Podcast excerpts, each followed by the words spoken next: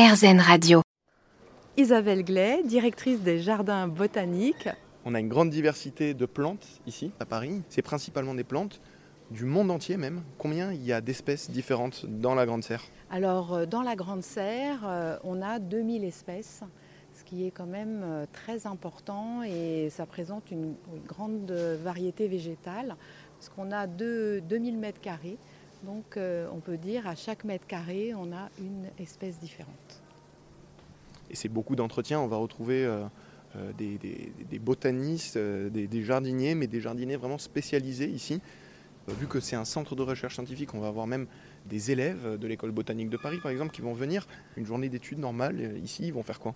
Alors euh, ici, on a des donc les, élèves d'université et d'école, eux vont venir faire de, de l'observation de plantes, de la reconnaissance de plantes et du dessin botanique aussi, parce que euh, on apprend beaucoup en fait en dessinant les plantes. On apprend leur architecture, euh, leur composition, et ça permet de les, mémoriser. Euh, ensuite, certaines plantes vont être intéressantes pour leur, euh, leurs propriétés chimiques. Donc il y aura sur certaines plantes des prélèvements et puis des analyses chimiques, chromatographiques, etc., faites par des chercheurs. Euh, on peut avoir aussi euh, des recherches sur euh, des résistances mécaniques de certaines plantes. Comment par ça rapport, Oui, par rapport au vent, par rapport sur des usages qu'on pourrait avoir pour des plantes dans des matériaux de construction, par exemple.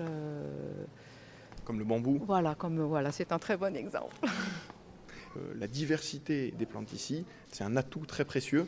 Quand on regarde ces plantes, on parlait d'école d'art tout à l'heure, mais c'est aussi euh, une, merveille d'ingénierie. Est-ce que vous savez, est-ce que vous pourriez expliquer comment font les cactus pour survivre dans les milieux arides?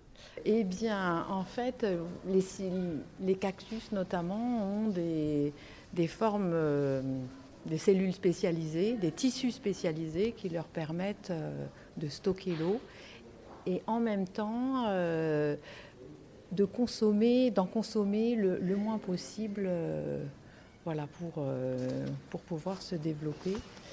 Et euh, justement, là, on est devant un, panneau qui s'appelle Convergence adaptative. Sur certaines espèces, on va retrouver, voyez, ces, ces épines, ces feuilles très petites. Et tout ça, c'est des adaptations au climat sec. Que ce soit des cactus américains, africains, euh, euh, voilà, su- sur, tous les continents, euh, on retrouve ces convergences. Et, et effectivement, il y a- comme vous dites, d'un point de vue ingénierie, il y a sans doute des, des nouvelles leçons à tirer de tout ça. Ici, vous avez une très très grande collection de, de différents cactus. Je ne savais même pas qu'il y en avait autant.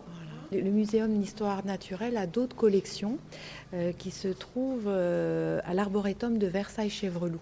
Là-bas, on a euh, d'autres serres euh, tropicales, d'autres serres des déserts, et euh, notamment les, cactus, c'est des végétaux qui ont une croissance très très lente.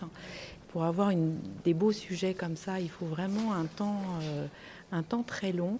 Donc on, a le reste de, la collection qui se trouve dans ces réserves à Versailles.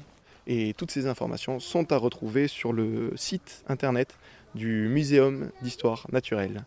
Merci beaucoup Isabelle Glay. Merci à vous.